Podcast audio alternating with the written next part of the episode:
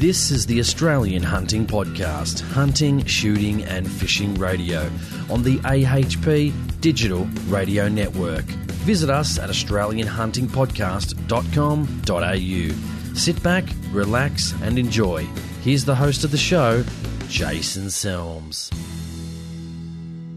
Welcome back to AHP. Thank you for joining me. I do appreciate your time. Today, in the 2016 federal election AHP special, I'm talking to the Australian Country Party's Robert Danieli. I had a really, really good chat with Robert, actually. I really, really enjoyed it. Uh, we talked about things uh, that are affecting farmers in the agricultural regions and things like um, you'd be surprised that you actually export things out of the country to be processed and then exported back into the country to be resold to Australians actually is cheaper than getting it processed here. I mean, you would not believe it. It's just um, absolutely unbelievable. Uh, we talk about things in our agricultural regions, such as you know the cost of water and the importance of water. Uh, we also talk about firearms laws. We talk about things like self defence, you know, semi-autos, all these types of different things, which is a really, really enjoyable conversation. Uh, I had with Robert. Uh, don't forget, the Australian Country Party was formerly Country Alliance, and they are running uh, candidates at the 2016 federal election. Uh, the, the, information is there for you guys again to disseminate uh, amongst yourselves or your friends to see if uh, the Australian Country Party suits uh, your particular needs in regards to what you want to be advocated for. Uh, depending on what you're in, farmers may listen to this show, gun owners may listen to this show, fishermen may listen to this show, and it gives everyone a well rounded uh, idea of what the Australian Country Party stands for. Uh, very, very enjoyable podcast. I hope you guys enjoy it. So, without further ado, let's get into my interview with the Australian Country Party's Robert Danieli. This is Rod Drew, CEO of Field and Game Australia. This is Rob Fickling from Beyond the Divide and Moroka 30. Hi, this is Kyle Allison, hunter, journalist for 42 years and a shooter. Hi, this is Russell Mark, Olympic gold medalist. This is Charlie Jacoby from Field Sports Britain. Hey, everybody, it's Tom Knapp, and you're listening to the Australian Hunting Podcast.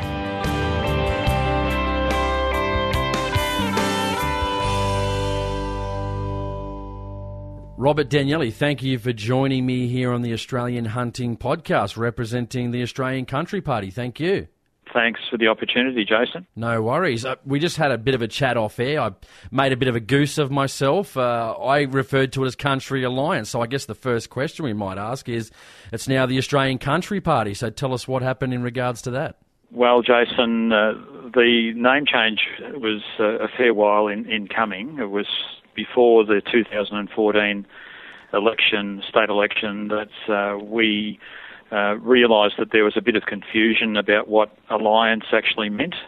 And uh, we had already changed our name from Country Alliance to Australian Country Alliance.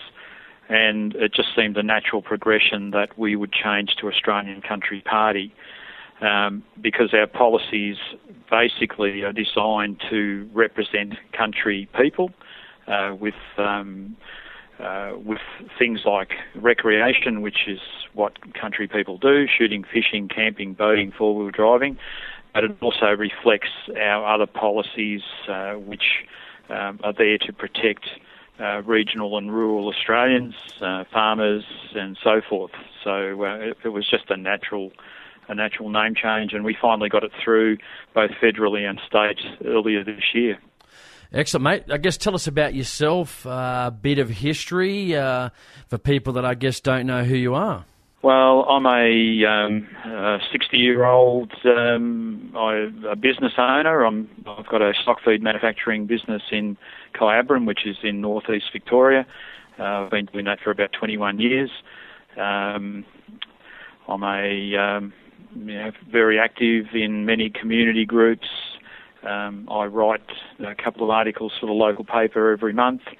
Um, very involved uh, for a number of years now in, in political issues, and uh, I'm currently the chairman of the Australian Country Party. Uh, mate, how did you originally get into, I guess, the outdoor activities? Was it something your family did growing up? You know, your dad, grandfather, or anything like that? Well, I grew up in northeast Victoria in a little town called Alexandra and my dad was a keen shooter. Uh, my older brother, uh, keen shooter, keen fisherman. and it just became a natural progression that you know I started off, um, you know, going ferreting, uh, and when I was old enough, uh, started uh, borrowing friend's uh, gun to shoot, and started shooting rabbits and foxes, and uh, have been a keen fisherman, fly fishing, um, fishing for redfin in Lake Eildon, and um, yeah, just uh, something that I really enjoy. What do you enjoy to hunt and fish? What's your what's your sort of go to? What does Robert enjoy? Well, I'm uh, I'm still a rabbit shooter, still a fox shooter. Um, I enjoy my enjoy my duck shooting. Um, enjoy quail when they're around, and um, every now and then shoot, we go out and, and get a couple of hares. Um, so virtually anything. Um, I'm not into the big game, but I, you know, we, we have gone up to New South Wales and, and shot some pigs um, with some high power rifles, but um, uh, most of it is just either duck shooting, quail, rabbits, uh, and some foxes. Yeah, I notice there's been, especially just recently with the Andrews government, there's been lots of, uh, you know, uh, non-release of the duck hunting season, you know, in Victoria. How do you think it's been with the Labor Party, especially surrounding duck hunting? There's, you know, there was good support from, the, I guess, the Napthine government, etc. Uh, what do you think about this new government? Um, well, look, unfortunately, uh, there's a lot of elements within that government that are, are trying to stop duck uh, hunting and um, usually uh, they use ridiculous reasons. And um, so, look, I'm I'm glad that there is uh, a season this year, uh, reduced uh, bag limit. Um, okay, we've got to live with that, but uh, at least we're still able to. Uh, you know, do the same thing. Catch up with your mates, go out and and shoot a few birds, take them home. Um, you know, freeze them, eat them, um, and enjoy the, you know the season. Uh, so I'm, I'm still glad. I'm just really worried that there are, are some you know diverse elements within the Labor Party that are, are really sort of playing into the Greens' hands and, and trying to ban duck season. Uh, it's pretty disappointing. I mean, there's been gradual progression, I think, from the Greens, you know, building up uh, in Victoria, especially over the last probably ten years. I mean, they're getting they're getting each election that goes by, they're getting more and more people in Parliament. Well, look, uh, I, am not. Uh, I'm not sure how much longer they'll uh, keep doing that. I, I think people um, will ultimately wake up that they um, some of their ideas are, are pretty um, nonsensical, and um, you know, trying to impose um, you know this ideal, idealistic sort of ideas uh, right throughout the country. I mean, a lot of people um, in the Greens movement probably haven't even been beyond the botanical gardens. So uh, they really haven't got an idea of what actually happens up here in, in country Victoria. So, um, you know, I think people need to take less, um, you know, notice of, of the Greens. Um, have a have a real look throughout all their policies. You know, don't don't just go for the touchy-feely aspect. Just have a look at what they really stand for.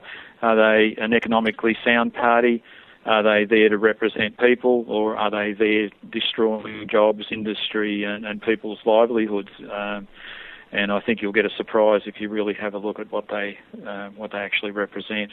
So, what do you enjoy if you only had to pick one species? You were out hunting. What would it be? Your, your number one species. If you only hunt one species again or one type of game, what, what would it be?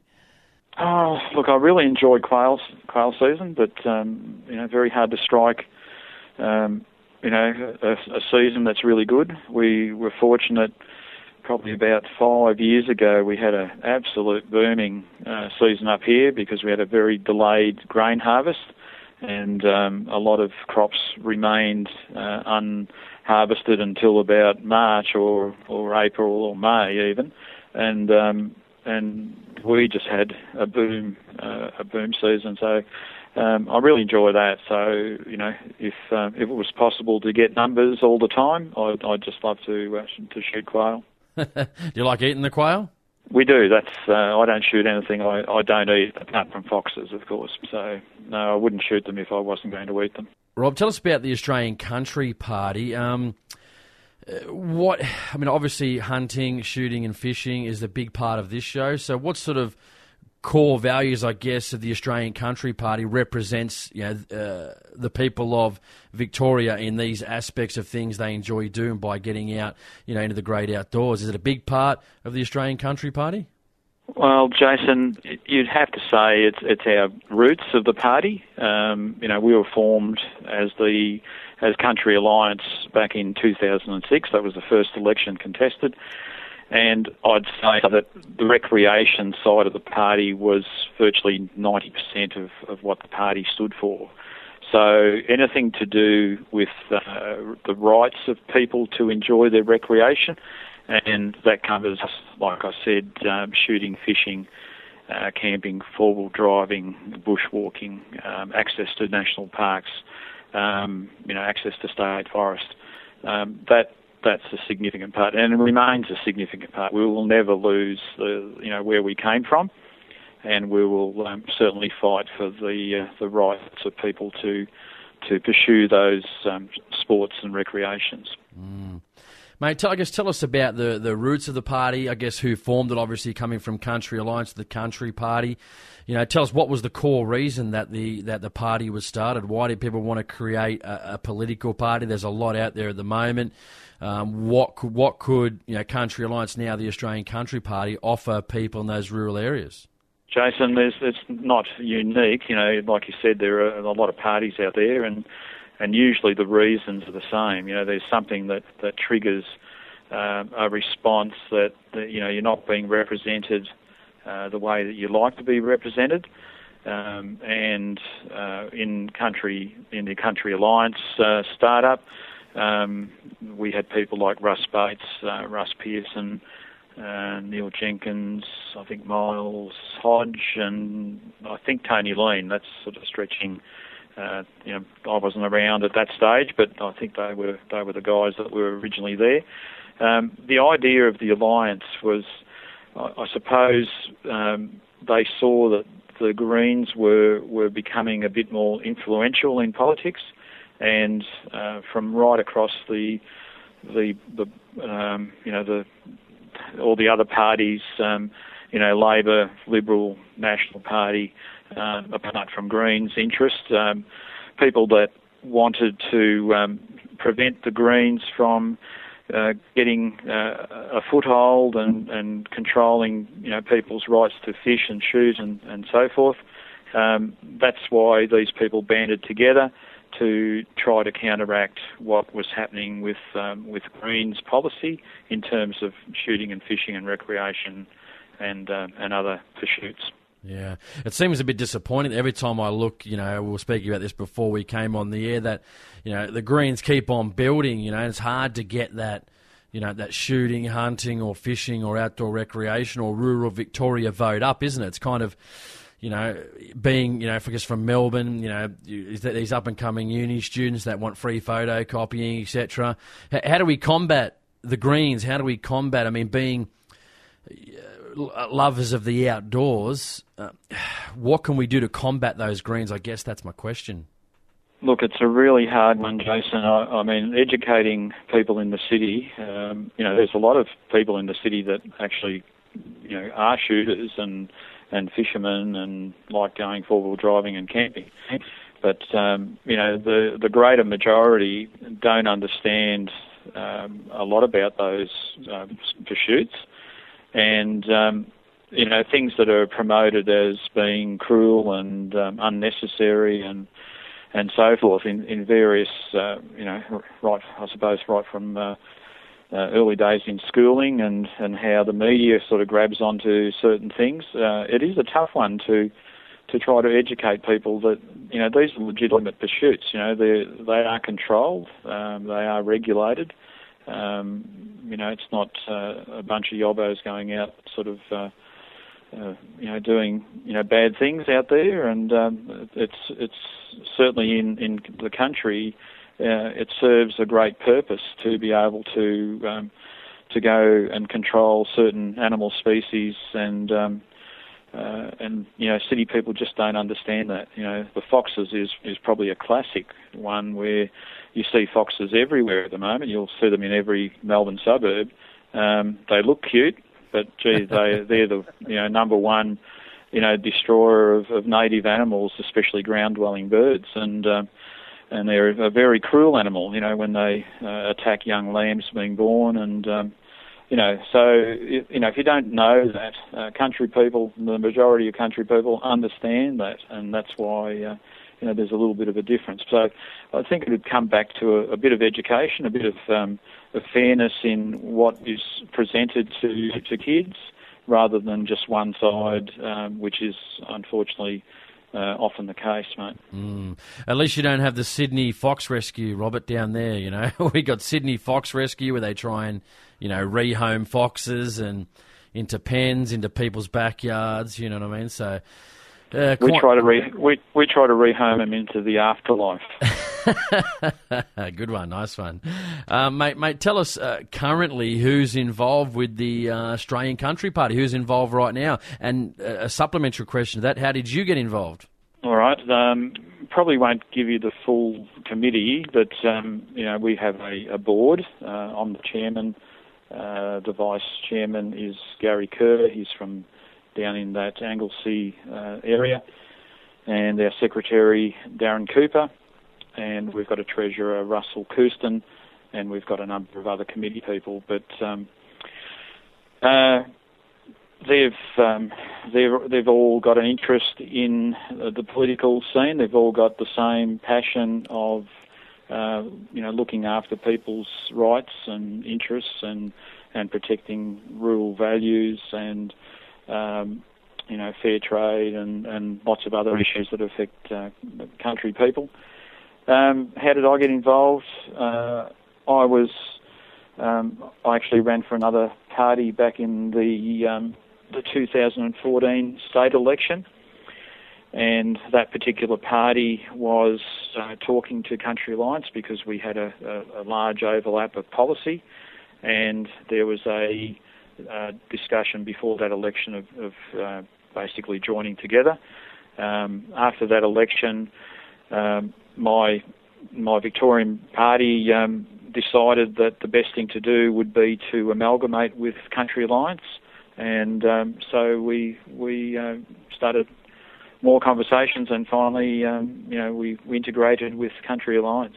Yeah. Okay. Good stuff. Yeah. And how did you how did you get involved with it? Uh, is that how you got involved with it? Obviously by amalgamation. Um, I got involved. Um, I was approached, um, you know, with the with the previous by the previous chairman, and um, you know we had lots of discussions. You know, we understood that we we had so much in common. Uh, uh, I became chairman um, bef- just after the last state election because uh, our, our, previous chairman had some health issues, and um, so I took over the reins uh, then. And um, but I suppose I have got a, a, an interest in in fairness, and when you see people that should be representing you, and I, would probably say this, um, Jason, that a lot of people within our party um, if the other, some of the major parties were actually doing the right thing, we wouldn't be here.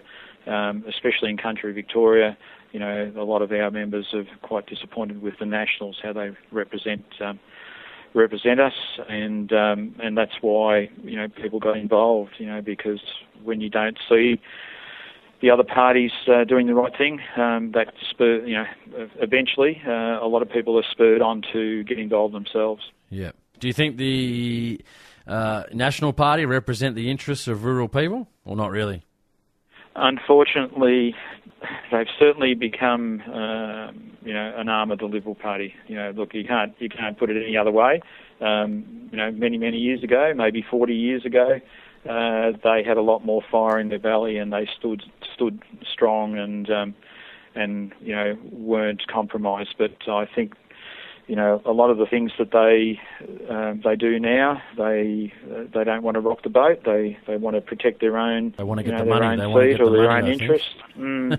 but you know, look, uh, in saying that, look, the, the, you know, if you look at their policies, um, we have a number of policies that overlap the nationals. But the only thing is, we intend to execute those policies, not um, you know, not compromise them away. How can the Australian Country Party represent my interests in going into the outdoors to own firearms, to, you know, go quail shooting, duck shooting, uh, to, to fish, you know, in some of those rural, you know, awesome places where you can fish. How can how can the Australian Country Party represent my interests? Jason, look, we at this point in time, you know, we don't have any bums on seats in Parliament. Okay, that's the that's the our biggest problem. But um, we went far away. We were 167 votes away last election in getting someone uh, there. Um, hopefully, we can build um, both on in the federal election and in the next state election. Um, and uh, but what you can be confident about is that we are out there representing you, regardless of whether you understand we are out there. Um, we are very strong lobbyists.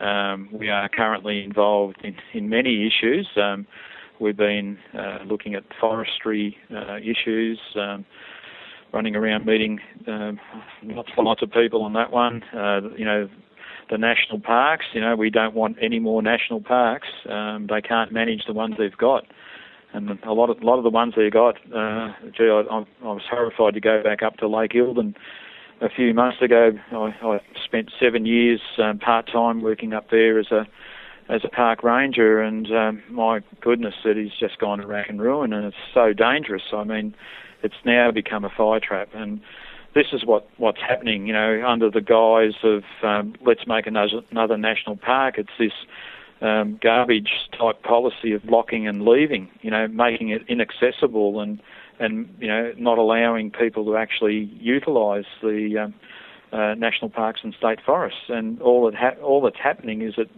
it goes out of control. Weeds everywhere, feral animals everywhere. Um, they, it becomes a, a real nightmare issue and um, you know, when they say they want to protect the environment, well, you know, the next fire season, uh, you know, let's see what happens. It's very unfortunate that this is what's going on. It's that time of year again, and Huntfest is just around the corner. Huntfest is Narooma's premier hunting exhibition on the New South Wales south coast. Huntfest is on this June long weekend, so don't miss out by getting your tickets early. If you want to be an exhibitor at Huntfest, then call Danfield on 02 4473 7035. Visit huntfest.com.au for more information. Huntfest, the place to be in 2016. G'day, Turbo here from the Noob Spearo podcast, where we talk all things spearfishing. So if you love your hunting and you love your fishing, you're going to love spearfishing as well. So check us out at the Noob Spearo podcast or visit us online at noobspearo.com. One awesome experiences that you can have when you are in the water, and that's why I started spearfishing. Don't overcomplicate your gear. Don't go dotting dressed up like a Christmas tree. it's a whole new world, and it's mysterious, it's magical. Beats the shit out of knitting anyway. oh, yeah. Uh, in in Victoria, we see um, you know emergence of different parties as well: uh, Liberal Democrats, LDP, uh, Shooters and Fishers Party, etc. How does you know the Australian Country Party differ from those particular parties that offer? You know, there's probably a little bit of overlap in some of the policies as well. Obviously, we know the SFP did some did some great preferences. Well, it's on face value, Jason. You, you okay, shooters, shooters and fishers. Okay, we'll take take those guys on. Um, you know, I've, I've I've met with. Um, with the boys. I've I've actually gone pheasant shooting with Daniel, and uh, you know the, the, he's a good guy. Um, it's it's just the, the the variation of policies. You know, we we have got um, you know shooting and fishing is is just one part of our uh, of what we represent. You know, we uh, um, you know we're looking at things like uh, water policy. Irrigation water is a humongous issue uh, up here right along the river and um, you know communities and farmers are, are certainly being um, affected very badly. Um, we're looking at things like CSG mining. You know, we're we're the first party that came out and said no. Um, you know, and that farmers have a right to say no to any exploration on their on their land. Uh, the right to farm issue.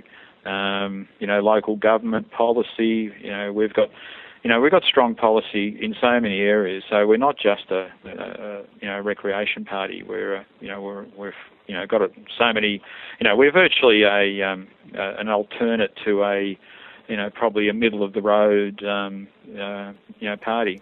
Yeah, no, fantastic. Um, tell us if um, someone was to be elected from for the Australian Country Party, what would be, say, the general you part of the committee as well? So, what would be the top, say, two or three policies or the things you know getting into government that the Australian Country Party would push first?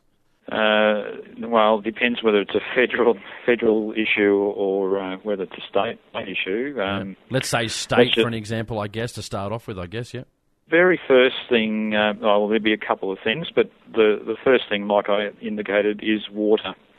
And um, you know, you can, I, I don't know if you've kept an eye on what's happening in Victoria, but up here along the Goulburn and Murray systems, and going right across to South Australia, and um, the amount of water that's, that's been taken away and and uh, put into an environmental uh, control, um, which they can't use. Um, water has been made into a commodity, so anyone can own it. So we've got these international people buying our water and then trading it off and and you know ripping our farmers uh, off. Mm-hmm. Um, you know water's gone from eighty dollars a meg to three hundred dollars a meg this year. Um, we've got communities in the Menindee Lakes area, Broken Hill in New South, um, that have been their water has been taken away and put into the the lower lakes uh, just because it was going to evaporate up in the Menindee Lakes. They've taken it down to the lower lakes so it can evaporate down there. And these poor buggers are without real quality drinking water at the moment.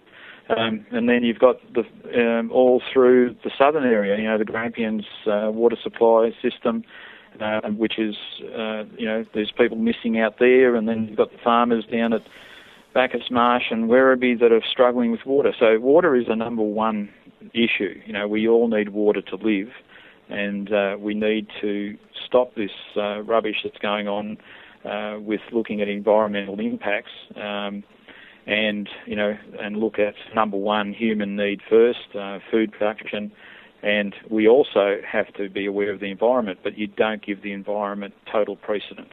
Yeah, exactly. I noticed there was a lot. Uh, I was down in the rice fields this year, obviously hunting ducks under the mitigation permit, and you know, a lot of people weren't growing rice this year just due to the uh, price of water. It was hard to get their hands on water. Yeah. Exactly, and um, look, uh, it's it's not a it's not a drought. They'd, they'd like to make you believe that it's a drought situation. It is certainly, you know, it's a lower rainfall uh, this year, but um, unfortunately, we are now in a political drought, and uh, that political drought has got to be corrected because we just can't. We can survive droughts, we can survive floods, but we can't survive bad politics. Exactly right. What are some other ones you'd push for as well if uh, someone was elected from the Australian Country Party? You know, one of the issues that affects everyone is local government. Uh, we've, uh, you know, before the last election, we we had a, a local government policy where we were looking to uh, make local government more efficient and more accountable. Um, the the current Labor government has introduced this rate capping, or is about to introduce the rate capping. Um, unfortunately, with rate capping, it doesn't make someone efficient. If you say you can only increase your rates by two and a half percent, um, that does not make the council uh, look at their own efficiencies. What it does, they'll start to cut services. So uh, things like swimming pools, um, with healthcare, with um, you know meals and meals on wheels you know, services that councils provide they'll look at start, starting to cut those back rather than look at their own salary structure and how many staff they've got and are they doing the right thing and and the capital works projects are they are they actually um, efficiently managing all all that money um, so yeah I, I think um, that would have to be uh, a high priority yeah I was going to say what are some of the core say core policies of the Australian Country Party? What are say the top three or four of the main policies that uh, the Australian Country Party put forward? I mean, it's that's a difficult one. As I said, you know, we uh, it depends on um, on whether we're looking at, at federal or uh, yep. or state, but. Uh, we've got agricultural policy. We've got a, a, a, policy on the on the constitution, um, the constitutional recognition of, of Aboriginals, which is a, a, bit of a topic there. But um, you know, we've got foreign ownership, um, uh, imported food, you know, food safety, yep. um, national security. We've got taxation policy. Um, you know, it, it, becomes a bit boring, I suppose. Um, you know, just talking policy, but we have uh, things like uh, I mentioned the, the timber industry, um, where we're you know we're quite happy uh, to have a, a viable timber industry. Um, the only thing that we, we don't like about um, things that are happening in the timber industry is, is clear felling. Um, and some of the push from the green groups in terms of, you know, the lead, you know, we can't do this because the leadbeater possum and so forth. Well, you know, we've uh, we've put in a proposal on on how to actually preserve um, habitat around leadbeater and with artificial habitat as well, um, and um, and still you know be able to manage our forest as a resource. Um, so you know, law and order is is one. You know, um, I suppose you're going to touch on shooting at some stage, but um, uh, we certainly have um, you know policy on on law and order and our own infrastructure. You know, there's uh, rural Victoria is certainly being starved of things like a reliable uh, train service, and uh, and our health system up here certainly doesn't reflect the amount of money that's on a per capita basis that's spent in Melbourne. So, know, lots of lots of issues that we'd like to tackle. Are you looking to buy a new or used firearm? Do you want to sell that Safe Queen to fund your next purchase? then go to ozgunsales.com. We have over 200 registered firearms dealers Australia wide and thousands of shooters using the site daily. There are over 2,500 firearms listed, so you're certain to find exactly what you're looking for. We have over 50 years of firearms industry experience, including 8 years online. So why wouldn't you advertise with us? The one and only genuine original Ozguns. Drop everything. The Double S AA Shot Expo is coming, showcasing the shooting industry's commitment to ethical hunting and conservation. With safety seminars, workshops, and gun dog demonstrations, an indoor shooting range, activities for children, prizes for the whole family. The Double S AA Shot Expo just keeps getting bigger. Rosehill Racecourse, Sydney, June 25th and 26th. Supported by Swarovski, Winchester, and ATN Night Vision. Book online or pay on the day. Visit shotexpo.com.au. Looking for outdoor equipment for your next adventure? At Aussie Outdoor Gear, you can find cooking equipment, camo clothing for kids, backpacks, camo accessories, and much more. We cater for your hunting, fishing, camping, hiking, and other outdoor pursuits with our unique product range. AussieOutdoorGear.com.au. Quality gear at affordable prices. How does uh, the Australian Country Party work with farmers, and if so, like in, in, what capacity do they work with farmers? How do they? Why why would say a farmer obviously vote for the Australian Country Party? And how can they help uh, you know, our rural, uh, you know, people that are growing, or you know, maybe lambs or cows or whatever it may be? You know, how can the Australian Country Party help them? Well, we've been involved. Um, like I said, on council issues, uh, local government issues, yep. Such as the right to farm. Okay, we were we came out very strongly um, when we had an issue up here uh, with a beef farmer that the the town of Echuca had grown uh, quite close to his his boundary. You know, three generations of um, farmer, and he was under the pump because he was um, he was farming and there was a perceived smell and um, so that's local government policy where planning policy needs to be um, in line uh, with people's rights. So, um, um, and then you know farmers that have been established and the the urban fringe grows out to them. Well, uh, they shouldn't be um, you know just uh, written off because uh, you know the the towns are approaching on them. There, there should be an ability to to understand that they're moving into a farming zone and be treated um, and understand that there are certain things that farmers do that may not not fit with their uh, their ideas. Uh, we've been involved with farmers on, on water issues. We're currently um, uh, working with other political parties and other minor parties on, on trying to solve some of the uh, Murray-Darling Basin issues and uh, the connections uh, to the irrigation system issues. We've been working with them on feral animal control. Um, so uh, we think there's a, a, big role to play because especially farms around towns are, are certainly seeing the effects of uh, dogs roaming around and and destroying stock. Yeah. And uh, like I said, we we have been um, involved with CSG uh, mining. We don't want CSG mining full stop because uh, unfortunately uh, they can't show that it's safe, and we don't want our our aquifers, our water aquifers polluted. And I think we've uh, we've we want our farmers to be able to say yes or no to people entering their property to um, do any sort of mining um, preliminary work or uh, or any mining at all. So there's a number of issues there that we, we certainly are working with, with farmers right at the moment. Right, you know, regardless of whether we've got politicians, but we are trying to represent them and we are trying to lobby on their behalf. Yeah, do you think farmers are doing it tough right now? And if so, in, in what sort of areas do you think? Uh, a, lot, a lot of farmers are doing it uh, tough. You know, I've, uh, I've gone on about this water issue. That's certainly yep. a, a, major one. But um, farmers are doing it tough from a number of reasons. They're, you know, they're competing with imported product, which is often inferior. Um, we've had the issue of those, you know, berries that were imported and um, made a lot of people sick.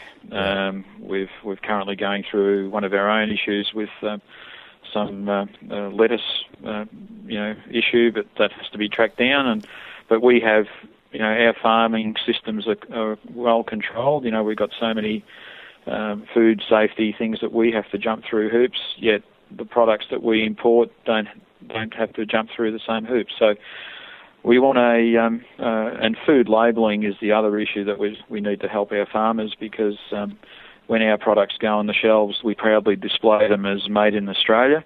Um, when product comes in from overseas, it's not that clear.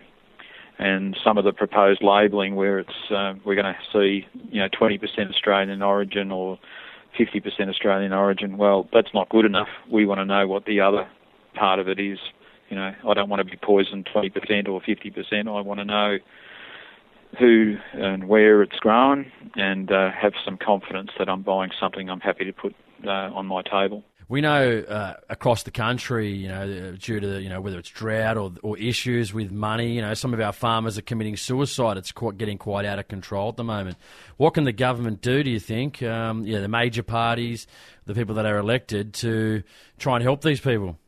Well, look, unfortunately, uh, you know, it's just happened recently up here with one of our farmers um, took his own life because he he couldn't manage um, what was happening with his with his costs and his inability to um, to make a profit and so forth, and uh, it's getting pretty tough. And I suppose um, you know Australia is a, a land of droughts and flooding rains, and within that farming regime, farmers do need help, uh, whether it's a, a, drought or whether it's a flood, um, and whether it's it's financial. So, realistically, we need better better policies that will be able to be triggered immediately, because at the moment um, we don't want farmers that are, are caught out by a natural disaster to wait months and months before something's uh, done for them.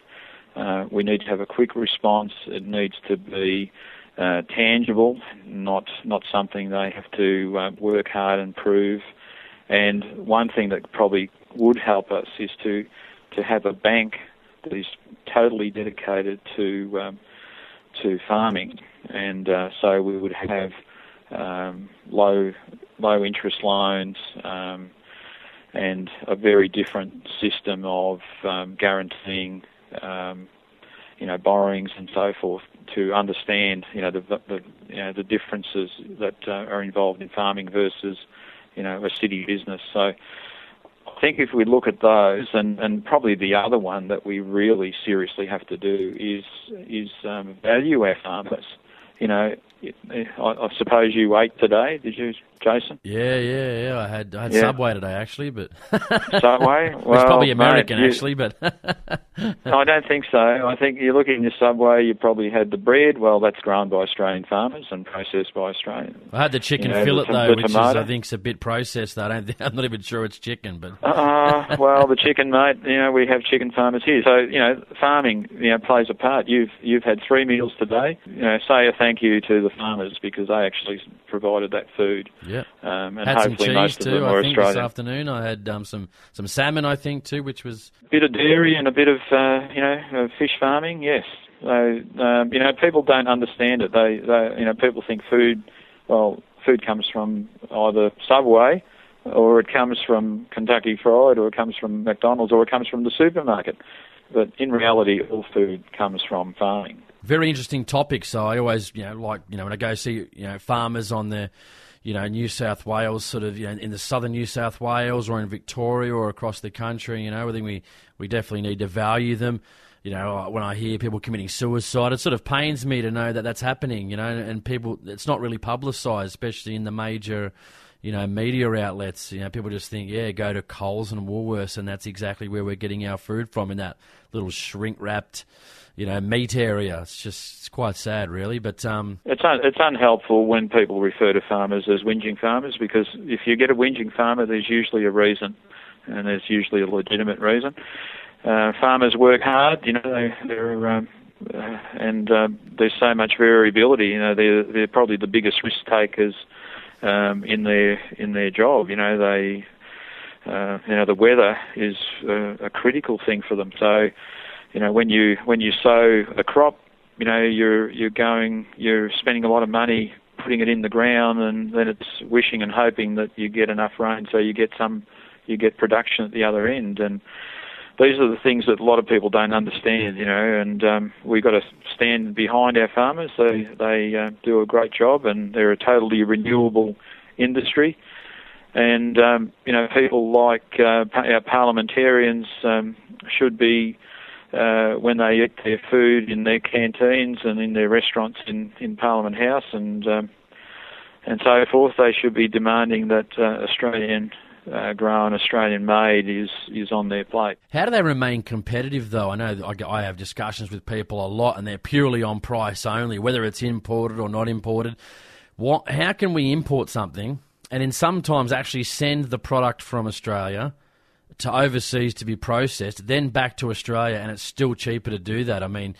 How can our farmers remain competitive with that market? What should we be doing in that area uh, to stop that? I mean, some people, I understand some people you know, like myself, I've got a, a, good job, no doubt, like you, Rob, too. But some people don't have good jobs, you know, and they can't afford, you know, fifteen dollars a kilo for steaks, twenty dollars a kilo, or thirty dollars a kilo for for salmon. Uh, you know, they need that, you know, five to ten dollar option, uh, which unfortunately is from imported products. How do we deal with this situation yet still try and support our farmers? Yeah, that's a very good one, mate. Um, I mean, I'm not saying, you know, ban imported food. Uh, certainly not and um, certainly people on a budget uh, will most likely not worry about country of origin. They they're worried about feeding their, themselves and feeding their family. So uh, at a, at a price. So no, I I I, I totally agree. Um, you know, we don't uh, we don't propose banning imported foods, but uh, what what's happening is that we are made to compete with uh, countries that don't have the same work uh, standards as we have. You know, we enjoy certain standards like a minimum wage, and we, we have superannuation, and we have WorkSafe. Uh, we we have holiday pay, um, and other countries uh, they don't have those things. And and you know our wages, okay, they may be a problem. You know, this is why you you said that things are taken away overseas and then brought back and sold. Um, it's usually because the on costs for those companies that are, are processing uh, are cheaper overseas. But um, you know, we, we've got to look at it uh, from a, a very broad angle and say, do we want to change our standards of living? Do we want to reduce our salaries and our conditions and our and our also our quality standards when we grow food, um, or you know, do we want to somehow change uh, what we're doing on the import side. So it's it's a topic for discussion, really. That do we do we give some sort of protection for our own farmers, and and not just because uh, you know we want to have Australian food, but there's a there's a thing called food security. Um, Australia has been very very lucky that in in um, you know we have not gone without food. Um, you know, there's countries overseas that, with wars and so forth, they um, have been deprived of food and they've had famines and so forth. We have not had that experience. And food security should be one of the prime things that politicians should be looking at our own agricultural industries and saying, okay, we want to protect our agricultural industries because we understand that there is a food security issue. If war breaks out somewhere and we're just dependent on imports, well, we'll probably suffer the same thing as, as starvation and, and so forth. We don't want that to happen. Very good. Now, now, good. I think it's a good, very interesting uh, topic there. I know I have this discussion with a lot of people, uh, and they're purely about money because you know they don't earn. You know they're on very limited incomes, maybe a single income. You know, family, couple of kids, trying to pay a mortgage, but also they want to support the farmers. You know, uh, their rural farmers. You know, across the country. So can be can be quite difficult, but also too they're trying to make ends meet at the same time. So, but um, I wanted to talk about let's say uh, the Australian Country Party. It, I want to talk on a state level here. Got some representatives, say at the next election. I know it's probably two or three years away yet.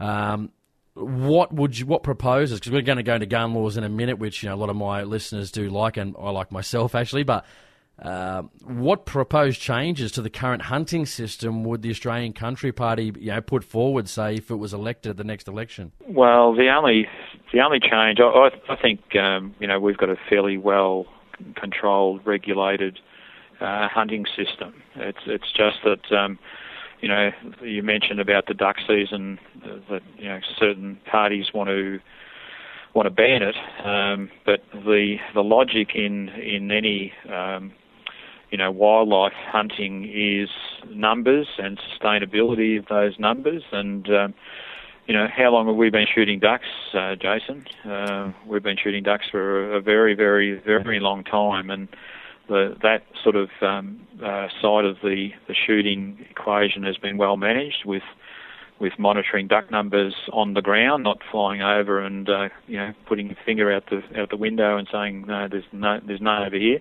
Um, you know, it's got to be sensible there's got to be the only thing that's uh, you know that we look at is um, you know, bag limits and, and season lengths and uh, and uh, you know if it's really a, a, a dire situation where there's no water and there's no birds, well you know uh, you know the possibility of no season, uh, which has happened in the past.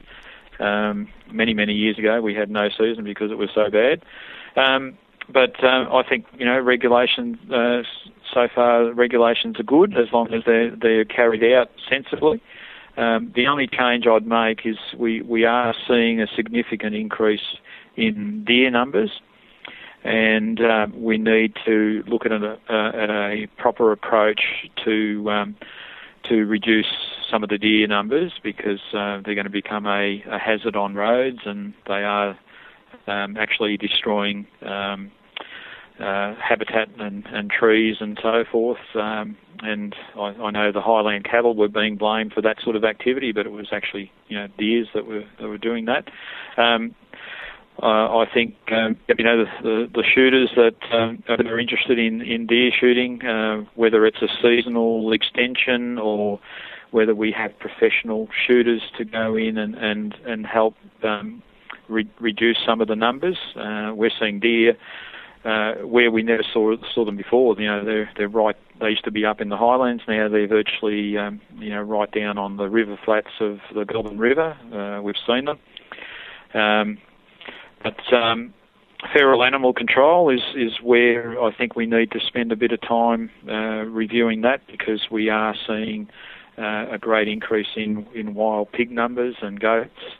Um, and certainly with wild dogs and, and with fox control, we, we need to uh, to introduce um, something a, a, bit more efficient there. So it'd be working with, with shooting organisations and um, government departments to come up with a with a better uh, way of controlling um, those issues. But um, I, I, think you know certainly we're very much pro pro shooting and pro um, uh, you know, certainly pro seasons on, on certain species. So um, uh, a little bit of change, I think, is what we'd like to introduce.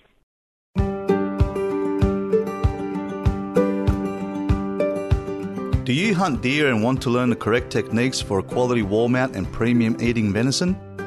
SSAA Sydney branch provides hunter education courses to help you become a better hunter and to utilise harvested game in the most effective way possible. Course content includes gutting, butchering, and caping from experienced hands on instructors using locally harvested deer. There is no gear required and also includes a barbecue lunch. Courses are held every first Sunday of each month with an 8am sign in for a 9am start. Course running time is approximately 6 hours and the venue is Silverdale Rifle Range. Cost is $50 per person, so call Andy Mallon at Silverdale Rifle Range on 024653 1440 or visit ssaasydney.net.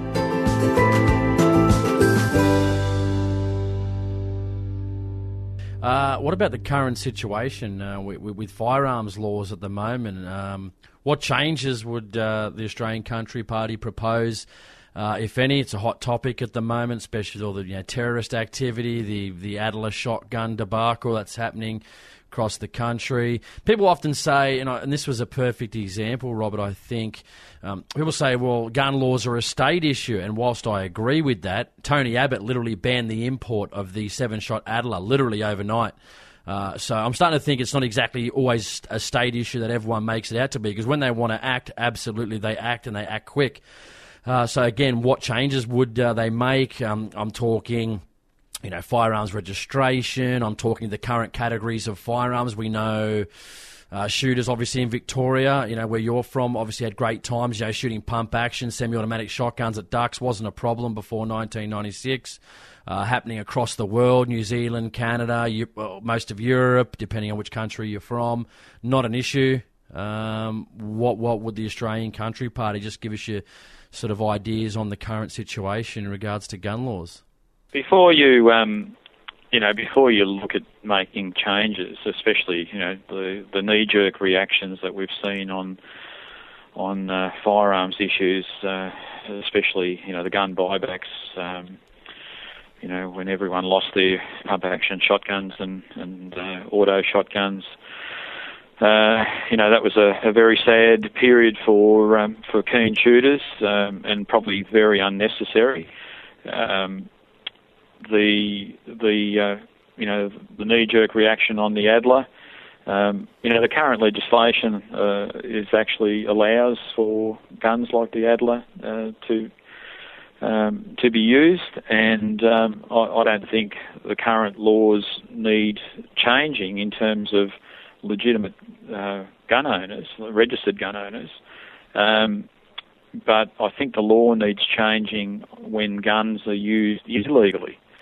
So, you know what what I've uh, what we've looked at is, um, you know, when people use unregistered firearms, um, when they uh, use illegal firearms in any sort of uh, crime, then the punishment has got to be quite severe because that's where the problem lies. You know, like um, I, I, really laughed at the Greens policy um, before the state election. I think they tried to run on banning um, uh, semi-automatic um, rifles, uh, semi-automatic pistols, or um, Uzi-type weapons from um, from being available to uh, to shooters.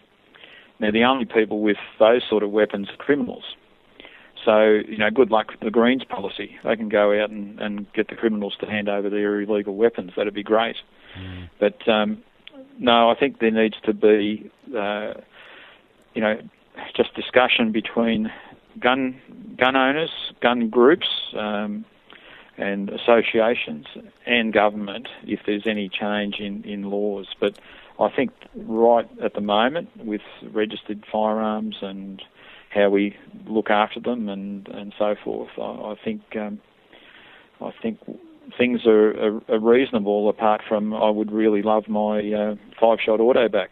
So, in saying that registration, is that something that the, the Australian Country Party uh, agrees with, or because we know there was um two interesting story. You pop, you might know who they are anyway because they're sort of down from Victoria. There was two guys that made some very controversial uh, comments in regards to the Adler shotgun. They were shooters. Uh, they were subsequently um, given notice from the club. I won't say who the club was that they attended because it reflected, unfortunately, pretty badly on the club they attended. Uh, they made some very interesting comments regarding the Adler shotgun that people shouldn't have access to these firearms. Um, mean, these apparently are shooters themselves. Um, I know I spoke to uh, Rod Drew from, from, you know, he was formerly of Field and Game Australia. A great chat with Rod about these comments, about these people being part of this uh, uh, shooting organisation. Um, and there were actually very much, was a huge media backlash on Facebook in regards to the comments they made, which is good because I think, you know, if you're a shooter, you should be supporting, you know, all facets of shooting. Doesn't matter if you're clay target shooter, doesn't matter if you're a quail shooter, pistol shooter. We all need to support each other. So I, I, want to throw a few things at you, but uh, saying you know, registration first. Getting back to the core question, is that something? Are you happy with the current system of registration? Because again, I know my people that listen to this show are sort of you know very pro firearm. They want their rights back. They, including myself, you know, and I mean, I, I wasn't you know, old enough in in my time to you know own those sort of firearms. Well, look, but let's let me just tackle the Adler issue. I, I mean, when when that came out, and you know, look, I, I won't. Um, I, I can't support the comment that you, you said was made about it because, you know, when the media asks you a question and uh, you know people are caught on the hop, you know they might they might say the wrong thing. So, you know that that guy that um, got a caning, well, you know, hopefully he's um, he's had a bit of a rethink. But um, you know, un- under current current laws, you know, the Adler is is uh, is okay to to be used, and I've got absolutely no problem with that particular gun. Um, registrations, well, you know, how long have we been registering our guns for? And you know, I just bought a gun probably uh, three weeks ago. Um, you know, had to go through a registration process. Uh, I don't think it's highly onerous, Jason. I, I, I think right at the moment, um, you know, that's that's fine. It's a way of tracking tracking guns. Uh, you know, if we if we're worried about a big brother sort of approach, um, you know, that might might be a separate issue. But um, you know, I don't think the process at the moment where you you have to go for a firearm safety and and then you've you know you can uh, get a you know a, an ability to purchase a gun and, and so forth, and then you have to register it and. Um, I, I think you know we're we're jumping through a fair few hoops already, and I think it's probably not too onerous. Um, so, what, what do you think probably, about that in regards to places like Canada, who just recently abolished firearms registration? New Zealand don't have it; they have an array of semi-automatic shotguns, pump shotguns, AR-15s, etc. It's not an issue there. So, why wouldn't that work here? Well, Jason, that's that's probably something for discussion. But what I'm, you know, the only thing I would say is that we have a registration system. The only the only benefit of registration I can see is if someone pinches a gun uh, it can be you know can be tracked through a registration system unless they you know remove all the all the numbers and so forth. But I mean, a lot of the criminal elements are, are chasing more than a, a 22 or, or a shot, you know, 12 gauge shotgun. They're, they're chasing, you know, probably military style stuff and pistols and, um, you know, which is a lot harder to to uh, acquire anyway. But um, they'd have to import them illegally, which is being done, unfortunately. But um, they're the sort around of Victoria too. They were doing a lot of um, people saying, you know, registration. The, it was compromised. I mean, I just I'm hearing a lot of stories, especially in New South Wales too. A, a lot, uh, especially New South Wales and also rural Victoria, where um, our farmers uh, quite irregularly, I think, are getting are starting to get their firearms pinched from people. People are breaking in specifically only to steal firearms. So I think you know uh, I'm a bit sceptical about you know storing information on a database. You know that that criminals can get uh, you know, access to.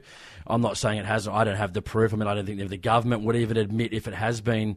You know, compromised. I mean, in New South Wales, we've seen here they actually um, downloaded uh, some of the some of the or if not all of the access to people's firearms details onto a database that anyone could get access to. I mean, and going to people's properties, radioing back in on a radio saying I'm, I'm at such and such an address doing a safe storage inspection two days later, that person gets broken into and firearms stolen. Um, you know, and I know a guy just in Victoria had his. He was lives in Melton.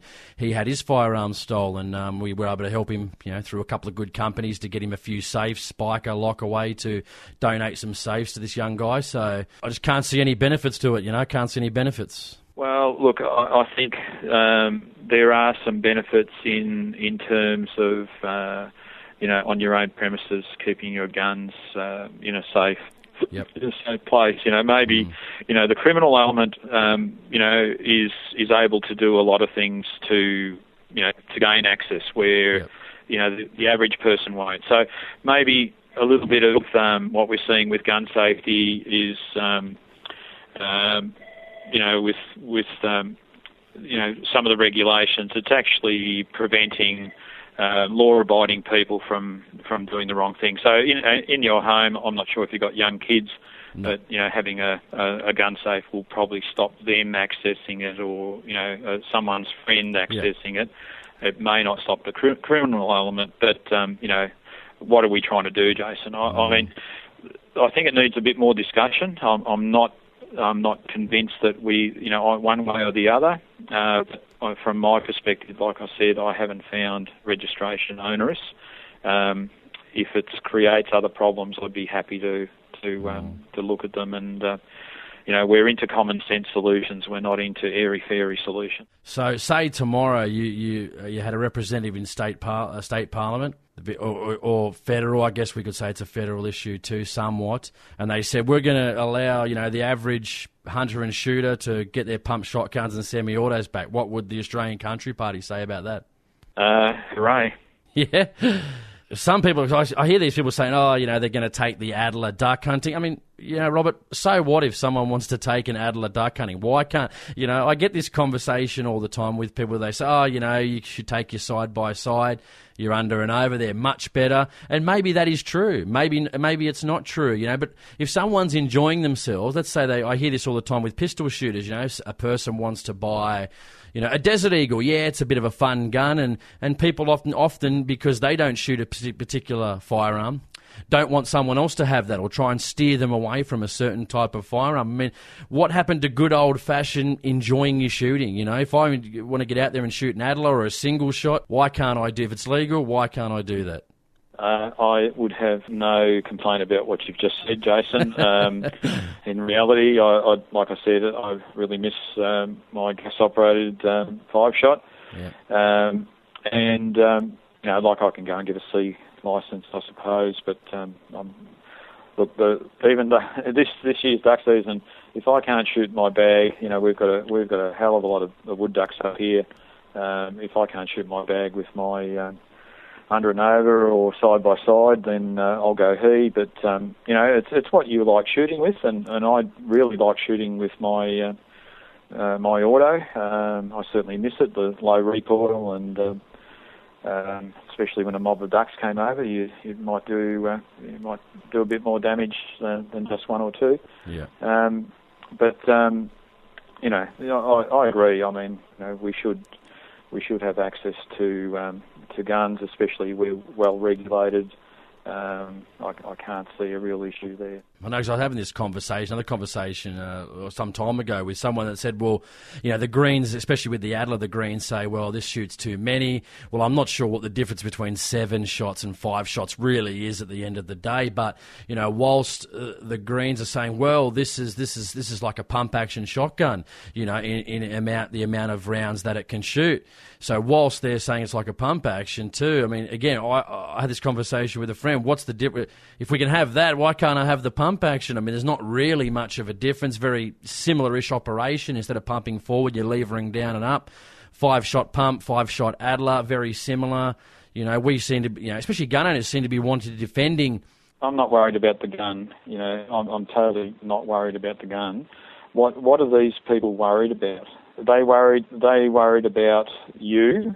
Are they worried about me? Are they worried about uh, you know how many thousands of registered shooters are they? Are they are they worried we're going to do something silly, um, or are they worried about the an element in society which is uh, able to get guns uh, regardless of whether you know they're registered or whether they're, you know the, mm. there there are people out there that own guns that um, are, are, known criminals and uh, have criminal intent, and they have got those guns, um, you know, through illicit means. So, who, you know, they're the people that you know, we're not wanting to protect ourselves from fellow shooters. We're wanting to protect ourselves from the criminal element. Very true. Rob, we- we've got a segment here, five questions uh, in under a minute. Do you think you'll be able to take the challenge? Okay, do I win a prize? Well, you can. Yeah, it's just kudos, you know, just respect. That's that, that's what you win. No worries. So give it give it a try, mate. Three, two, one, go. All right. Best part about being with the Australian Country Party. What is it and why? I suppose it's uh, being with a lot of uh, like-minded people and uh, trying to do uh, things that will improve um, Australia and, and regional uh, areas. Favorite aspect of hunting. What is it and why? Uh, I suppose the mateship, uh, catching up with your mates and the night before, and you know your planning. Favorite firearm you own of all time. What is it and why? Uh, five-shot uh, SKB auto, uh, and why? Because it was a ripper gun, and um, uh, I sh- shot so well with it. Uh, if you could hunt anywhere in the world, where would it be and why? Mm. Oh well, um, everywhere that I've hunted in the past, mate. So uh, yeah, I, I really enjoy um, hunting in Victoria. Biggest and most important thing to you as part of the Australian Country Party you'd push if in Parliament. What is it and why? I think uh, uh, fairness fairness issues on uh, employment and business and agricultural issues. 120. Oh, no. what, what happened? I buggered up. no, I, uh, I've, I've had a lot of people that have. I, when I originally started, a lot of people would know this. When I started it, I think it was five questions in under five minutes. I think I did, and then you know, people. Uh, you know, I was like five questions under a minute that it started, and people were going to like three and four minutes. I'm like, oh, maybe I'm gonna have to make it five questions in under five minutes. But then I, I kept it going, and then as I progressed, people have gotten better, and um, a lot of people recently have, have aced it. So unfortunately, you didn't ace it, Rob. So, but that's okay. you know, Oh, there's plenty of shame. You know, if you ever come back on in the future, you can, you know, have another stab at it and uh, see if you can uh, come off victorious. I'll give give one word answers which don't mean anything. no, we always like good answers for my uh, listeners here, mate. Tell us a story to finish off. Um, yeah, maybe a hunting story, professional story, something that you'll be able to. We want to know time of day, you know, summer, winter, what happened. We, you know, the listeners want to feel like they're in this story. So tell us something to finish off, please. Thank you. um, I suppose a, a good story from my behalf was uh, when I was about 16 years old and I was going, um, I was in uh, Alexandra High School as a schoolboy and a very keen clay target shooter. Uh, our gun club uh, had relocated to a, a, another place and we had traps down the line, traps uh, with lights on um, on one of the uh, one of the traps, and we had a big gun shoot. Uh, so this was back in the 70s, um, and uh, uh, we had a all-day shoot. Um, I think I shot the possible in every event, and the final event was uh, the first prize was a um, uh, an under and over gun, and I managed to shoot 66 straight and uh, and take home the Miroku 800W. So um, I suppose that's something that's going to stick in my mind forever. We started off in daylight, uh, shot all day, ended up shooting um, uh, in under lights, um, and uh, I was fortunate enough to uh, pull the trigger on the 66 target and and, and powder it and uh, and win the under and over. Very interesting. To, fi- to finish off, I guess another question, quick one. You know, what would you say to people that um, you know are looking at the Australian Country Party? You know, they're not sure whether to vote for you. You know, sell it to the listeners. Why should they vote for the Australian Country Party? Well, the Australian Country Party is uh, a party that is truly representative of rural country Victoria and for people with rural and country interests. So, uh, people in the city, um, we are there for you in terms of food security, food safety, and um, in your recreational sports. Uh, in the country, we're there to support uh, all communities, farmers, and businesses up here uh, to make sure that um, uh, things are done right for them and they are actually listened to and, and appropriate policies are developed to uh, to improve our country, not to run it down. Excellent. Robert Danieli joins us here on the Australian Hunting Podcast, representing the Australian Country Party. Robert, thanks for your time. I enjoyed myself having a chat today. Thanks. Thanks a lot, Jason. You've just been educated, and this is the Australian Hunting Podcast. Thanks for listening. See you next time.